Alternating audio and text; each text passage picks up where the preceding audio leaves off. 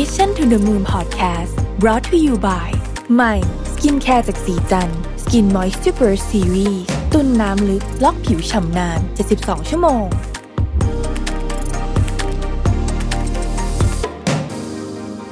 สวัสดีครับยินดีต้อนรับเข้าสู่ Mission to the Moon นะครับ เมื่อเดือนที่ผ่านมาเนี่ยผมได้มีโอกาสเข้า ร่วมฟังงานสัมมนาออนไลน์ APAC Summit 2021 นะครับ ที่จัดขึ้นโดย Principal Financial Group ซึ่งเป็นกลุ่มบริการทางการเงินระดับโลกนะครับ ที่ได้รับการจับจัดอันดับอยู่ใน Fortune 500 นะฮะนำเสนอผลิตภัณฑ์ด้านการเงินเพื่อการเกษียณอายุ และการบริหารสินทรัพย์แก่ลูกค้าทั่วโลก โดยก็ให้บริการแก่ลูกค้าถึง 45 ล้าน5แสนคนทั่วโลกนะฮะ อันนี้เป็นตัวเลข ในวันเดียวกัน 30 มิถุนายน 2564 นะครับ ในประเทศไทยเนี่ย Principal ดำเนินธุรกิจภายใต้ชื่อบริษัทหลักทรัพย์จัดการกองทุน Principal จำกัด ให้บริการด้านการจัดการกองทุนครบวงจรนะครับ มีทั้งกองทุนรวม กองทุนสำรองเลี้ยงชีพ แล้วก็กองทุนส่วนบุคคล เพื่อช่วยเหลือผู้คนให้บรรลุเป้าหมายทางการเงินนะครับในงานสัมมนาเนี่ยทาง Principal Financial Group เนี่ย ได้เชิญผู้เชี่ยวชาญในแต่ละสาขาและอุตสาหกรรมนะฮะแต่ละสาขาแล้วก็มีหลากหลายอุตสาหกรรมเนี่ยมาพูดคุยในหัวข้อ risk resilience recovery global market in transition นะฮะก็แน่นอนนะฮะพูดถึงเรื่องความเสี่ยงนะครับความยืดหยุ่นนะฮะแล้วก็การฟื้นตัวของตลาดโลกในช่วง transition ไอ้ transition ที่ว่านี้ก็คือ transition ของของช่วงที่มันมีวิกฤต เราก็กำลังจะเรียกว่าออกจากวิกฤตก็ได้นะครับ ซึ่งเขาก็ได้พูดคุยครอบคลุมหลายประเด็นสำคัญนะฮะ เช่นเรื่องของสภาพเศรษฐกิจในสหรัฐอเมริกา ตอนนี้ต้องจับตามองอย่างมากเลยว่าเฟดจะเอายังไงนะฮะเรื่องเงินเฟ้อจะเอาอยัางไงนะครับเทรนเรื่อง ESG นะครับ environmental social and governance โอ้โหนี้ เป็นเทรนด์ใหญ่มากนะครับ ตอนนี้เนี่ยใครก็พูดถึงแต่ ESG ESG เพราะว่าเรารู้ละว่าการทำธุรกิจแบบยั่งยืนเนี่ยนะฮะมันสำคัญมากนะครับ บทบาทของเทคโนโลยีนะฮะโอ้ตอนนี้ก็มีคนพูดถึง Metaverse นะฮะมีคนพูดถึงควอนตัมนะฮะบล็อกเชนนะฮะ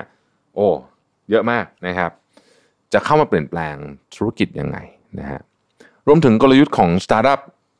ที่เป็น ยูนิคอร์นรายใหญ่ของ Southeast Asia อย่าง Grab นะฮะแล้วก็ไปพูดถึงสถานการณ์ในจีนด้วยนะสถานการณ์ในจีนตอนนี้ก็มีหลายประเด็นที่น่าสนใจนะครับท่าทีของรัฐบาลต่อบริษัท tech ขนาดใหญ่นะฮะเรื่องของหนี้นะฮะของบริษัทอสังหาริมทรัพย์ในจีนนะครับ ที่มีส่วนส่งผลต่อภาพรวมเศรษฐกิจและการลงทุนนะฮะหลากหลายเลยนะครับวันนี้ผมจะหยิบบางส่วนมา สรุปให้ทุกคนฟังกันนะครับเพราะว่าถ้าเล่าหมดเนี่ยอาจจะนานเกินไปแต่ว่าพยายามคัดเลือกอันที่ผมรู้สึกว่าเออมันน่าจะเกี่ยวกับผู้ฟังของเรานะครับ แล้วก็เป็นเรื่องที่ผมสนใจด้วยนะฮะก็เลยอยากจะมาแชร์ทุกคนกับทุกคนนะครับ ในการสัมมนาเนี่ยเขาแบ่งออกเป็น 3 วัน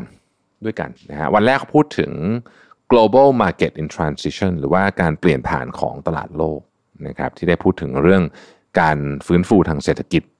หลังจาก สถานการณ์โควิด -19 ในประเทศต่างๆ เริ่มดีขึ้นนะครับสำหรับเศรษฐกิจของสหรัฐนะฮะซึ่งเนื่องจากว่าเป็นเศรษฐกิจอันดับหนึ่งของโลกนะครับเวลาสหรัฐมีการเปลี่ยนแปลง ไม่ว่าจะเป็นทางบวกทางลบเนี่ยมันก็จะส่งผลนะฮะต่อคนอื่นไม่มากก็น้อยนะครับสถานการณ์โควิดเอาพูดถึงโควิดก่อนเนี่ยในสหรัฐก็ดีขึ้นมาเยอะมากแล้วนะฮะจากจุดต่ำสุดเมื่อปีที่แล้วนี่ถือว่าดีขึ้นมาเยอะมากๆแล้วนะครับ กิจการส่วนใหญ่ก็ กลับมาดำเนินงานได้แล้วนะครับใครที่เดินทางไปสหรัฐก็จะพบว่าเออเขาก็มีชีวิตใกล้ๆจะปกติแล้วเนี่ยนะครับเพราะว่าการกระจายวัคซีนเขาทำรวดเร็วนะฮะประกอบกับนโยบายของทางเฟดเองนะฮะก็ส่งสัญญาณชัดเจนนะครับทำให้สภาพเศรษฐกิจเนี่ยเริ่มเห็นการฟื้นตัว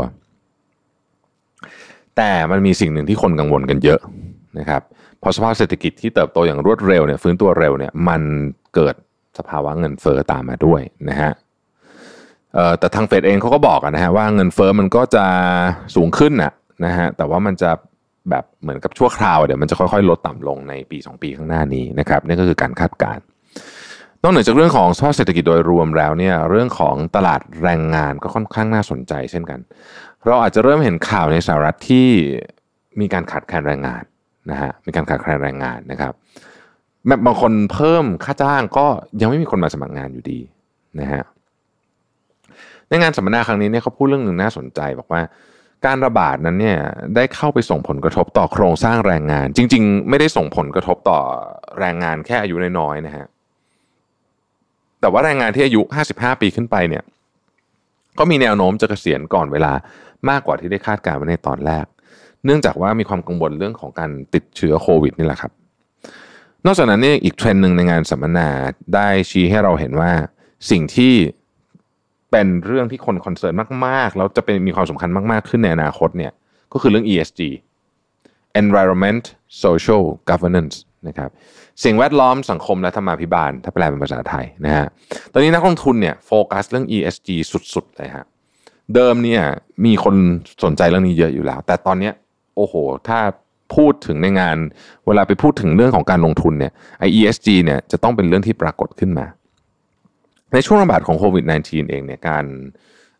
การระบาดเองเนี่ยนะครับแล้ววิกฤตโควิด -19 เองเนี่ยเป็นตัวกระตุ้นที่ทำให้ ESG นั้นมาแรงมากยิ่งขึ้น โดยภายในงานสัมมนาเนี่ยเขาบอกว่าเจ้า ESG เนี่ยได้กลายมาเป็นจุดสนใจนะฮะหลังเกิดการระบาดในแวดวงของอธุรกิจมาก ๆนะครับ โดยใน 18 เดือนที่ผ่านมาเนี่ยประเด็นเรื่องของ ESG เนี่ยนะฮะถูกถกเถียงกันในหลายแง่มุม เราอาจจะนึกถึงเรื่องของสิ่งแวดล้อม พวกเรื่องแบบคาร์บอนอะไรอย่างเงี้ยอันนั้นก็เป็นอันหนึ่ง แต่จริงๆเนี่ยเขาพูดถึงหลายประเด็น inequality นะความไม่เท่าเทียมนะครับ หรือว่าค่าครองชีพ cost of living นะฮะก็ได้รับความสนใจมากยิ่งขึ้นจากการระบาดครั้งนี้ คือมีคนถกเถียงกันในประเด็นนี้เยอะขึ้นมันไอ้โควิด -19 เนี่ยมันไปเหมือนกับขุดปัญหาหลายอย่างที่สมัยก่อนอาจจะถูกกลบกลบไว้นะฮะขึ้นมา วันที่สองนะฮะ หัวข้อน่าสนใจมาก resilience in digital age นะครับยุคความยืดหยุ่นในยุคดิจิทัลนะฮะซึ่งอันนี้เนี่ยเขาก็เน้นแน่นอนฮะไปเรื่องของว่าความสำคัญของบทบาทของเทคโนโลยีในชีวิตของพวกเราเป็นยังไงบ้างนะครับ โดยเฉพาะในภูมิภาคเอเชียตะวันออกเฉียงใต้ ซึ่งเป็นที่ที่แบบต้องบอกว่าเป็นที่ที่กำลังฮอตมากนะฮะทศวรรษนี้จะเป็นทศวรรษที่ฮอตสุดๆเลยของเอเชียตะวันออกเฉียงใต้นะครับ เป็นแหล่ง คุมทรัพย์สำคัญนะฮะผู้บริการทางเทคเนี่ยเติบโตเยอะมากนะครับแล้วก็คนแถวเนี้ยแถวแถวบ้านเราเนี่ยนะฮะโอ้อยู่บนออนไลน์เยอะมากนะครับ ใช้ชีวิตออนไลน์เยอะมากนะครับ ซึ่งปกติเนี่ยเราใช้ชีวิตอยู่บนออนไลน์เนี่ยแชั่วโมงต่อวันนะฮะแถบบ้านเราเนี่ยนะฮะเอเชียตะวันออกเฉียงใต้เนี่ยค่าเฉลี่ยของโลกเนี่ยเขาอยู่ที่ 6.9 เพราะฉะนั้นสูงกว่าพอสมควรทีเดียว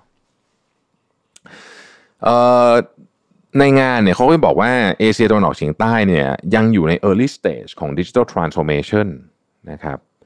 ทำไมถึงบอกว่า early stage อะถึงแม้ว่าเราจะใช้ออนไลน์รู้สึกว่าเยอะแล้วเนี่ยแต่จริงอัตราส่วนเนี่ยเทียบกับประเทศอื่นก็ยังถือว่ามีพื้นที่ที่จะเติบโตได้อีกนะครับ เช่น food delivery เราว่าเราสั่ง food delivery กันเยอะใช่ไหมฮะอ่าแต่ของแถบบ้านเราเนี่ย12%จีนเนี่ยอยู่ที่ 21%นะฮะ on demand delivery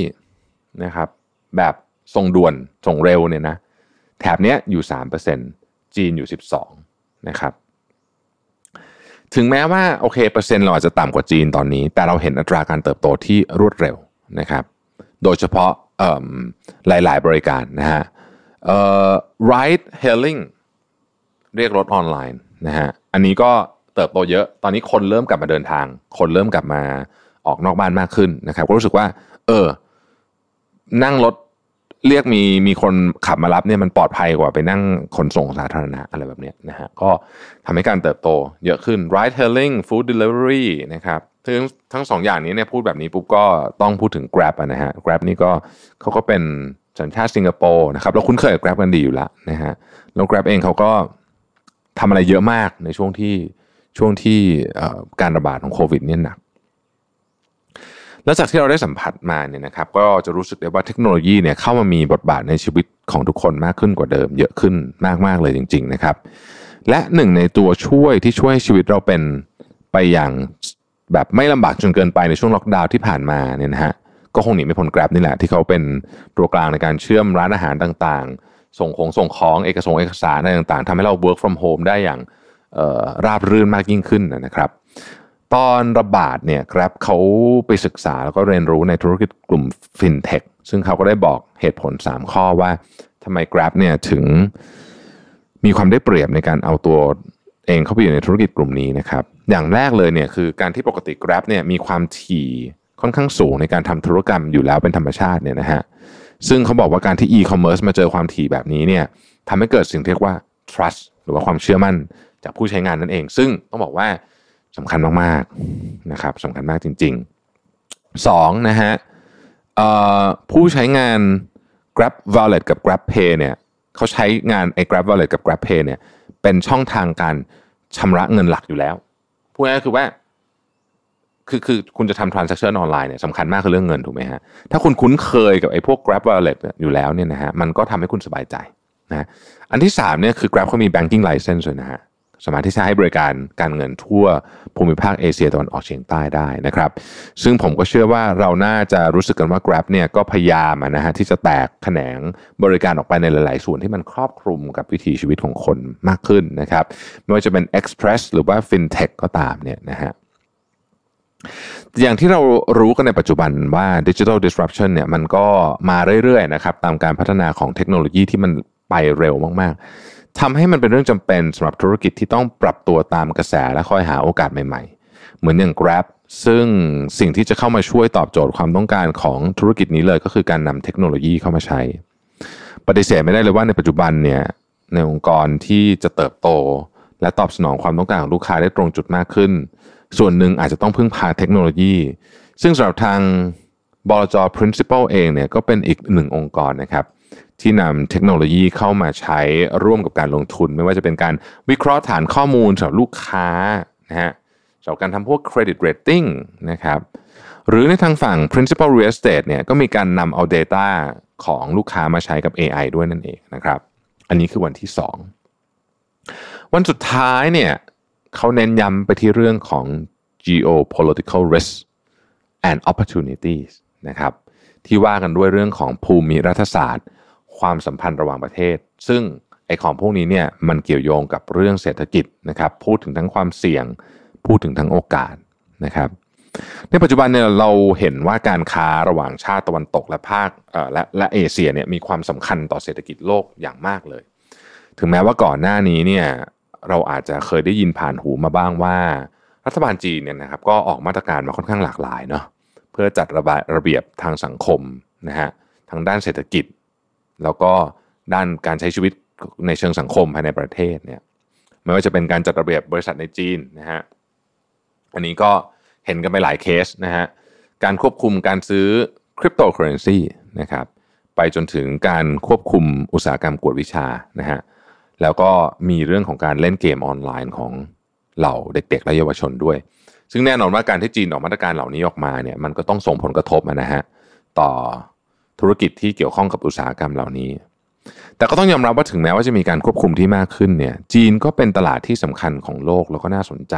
มาก ๆเลยนะครับ ทางด้านของประชากรที่มีเยอะมากนะฮะแล้วก็โครงสร้างทางเศรษฐกิจที่เติบโตมาเยอะแล้ว แต่ก็ยังมีแนวโน้มจะเติบโตต่อได้อีกในระยะยาว ทางบลจ principal เองเนี่ยก็ได้เสริมนะฮะเรื่องของการลงทุนว่า ตอนนี้ถ้าอยากจะลงทุนในจีน นะครับ ถ้าจะลงทุนในจีนเนี่ยประเด็นสำคัญเลยคือว่าต้องปรับพอร์ตให้มันเข้ากับนโยบายของรัฐบาลจีนนั่นเองนะฮะนี่อีกฝากฝั่งหนึ่งทางด้านส่งของเอเชียนะครับทางด้านส่งเอเชียเนี่ยทางด้านนักวิเคราะห์และผู้เชี่ยวชาญก็ได้คาดการณ์กันว่าในปี 2022 ที่จะถึงนี้เนี่ยเศรษฐกิจในกลุ่มประเทศในโซนเอเชียเนี่ยจะกลับมาฟื้นตัวนะครับ อย่างเห็นได้ชัดเจนด้วย 3 เหตุผลหลักๆ 1. อัตราการฉีดวัคซีนของประชากรในภูมิภาคเนี่ยนะฮะตอนนี้ ไปได้เร็วนะครับแล้วก็ครอบคลุมมากยิ่งขึ้น เข้าปี 2022 เมื่อไหร่เนี่ยอัตราการฉีดวัคซีนจะสูงมากแล้วนะครับสองเนี่ยเอเชียยังคงเป็นจุดมุ่งหมายหลักของการท่องเที่ยวและการลงทุน 3 เป็นเรื่องของคนนะฮะเขาบอกว่าเอเชียเนี่ยยังเป็นกลุ่มประเทศที่มีจำนวนประชากรเติบโตมากขึ้นเรื่อยๆนะครับแล้วก็ส่วนใหญ่เนี่ยอยู่ในวัยทำงานนะฮะทำให้เอเชียเนี่ยเป็นภูมิภาคที่น่าจับตามองอย่างมากว่าจะเติบโตอย่างไรและมากแค่ไหน แต่ถึงแม้จะมีข้อกังวลเกี่ยวกับนโยบายที่ค่อนข้างเข้มงวดของประเทศจีน เขาก็ได้คาดการไว้ว่าในอนาคตเนี่ยนโยบายเหล่านี้จะได้รับการผ่อนปรนมากยิ่งขึ้น จะทำให้ตลาดจีนที่ตอนนี้บางคนอาจจะกังวลนิดหน่อยเกี่ยวกับนโยบายของรัฐเนี่ยกลับมาน่าสนใจแล้วก็น่าลงทุนมากขึ้น ซึ่งทั้งหมดนี้ก็เป็นประเด็นหลักๆ ในการสัมมนาออนไลน์ APEC Summit 2021 นะครับ ที่ได้มีการพูดคุยกับผู้เชี่ยวชาญ จากประเด็นหัวข้อต่างๆ อัปเดตเทรนด์เศรษฐกิจโลกไปจนถึงการเชื่อมโยงทิศทางการลงทุน เราก็ได้เห็นว่าในช่วงปีที่ผ่านมาเนี่ยการระบาดได้เปลี่ยนโลกไปเยอะมากเลยนะฮะรวมถึงสถานการณ์ในประเทศต่างๆ แล้วก็เรื่องราวของความเชื่อของผู้คนนะฮะว่า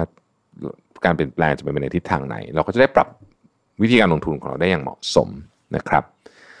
ถามว่าใครอยากอัปเดตข้อมูลข่าวสารเกี่ยวกับการลงทุนตลาด หรือว่าต้องการลงทุนในกองทุน ก็สามารถที่จะติดต่อทางบลจ principal นะฮะผ่านทางเว็บไซต์ w w w principal th เดี๋ยวผมแปะลิงก์ให้ข้างล่างนะครับ หรือถ้าใครถนัด Facebook YouTube เนี่ยนะฮะก็ไป search principal Thailand นะครับ เดี๋ยวผมจะแปะทั้งหมดไว้ในแคปชั่นของ EP นี้นะครับ แต่เมื่อพูดถึงการลงทุนแล้ว ก็ต้องย้ำอยู่เสมอนะครับว่า ผู้ลงทุนควรทำความเข้าใจของลักษณะสินค้า เช่นกองทุนเนี่ยนะฮะเงื่อนไขผลตอบแทนและความเสี่ยงก่อนตัดสินใจลงทุน ผลการดำเนินงานในอดีตไม่ได้เป็นสิ่งยืนยันถึงผลการดำเนินงานในอนาคตนะครับสำหรับวันนี้ขอบคุณที่ติดตาม Mission to the Moon แล้วเราพบกันใหม่ในวันพรุ่งนี้ สวัสดีครับ Mission to the Moon Podcast Presented by สีจัน Skin Moisture Burst Series ตุ่นน้ำลึกล็อกผิวชำนาน 72 ชั่วโมง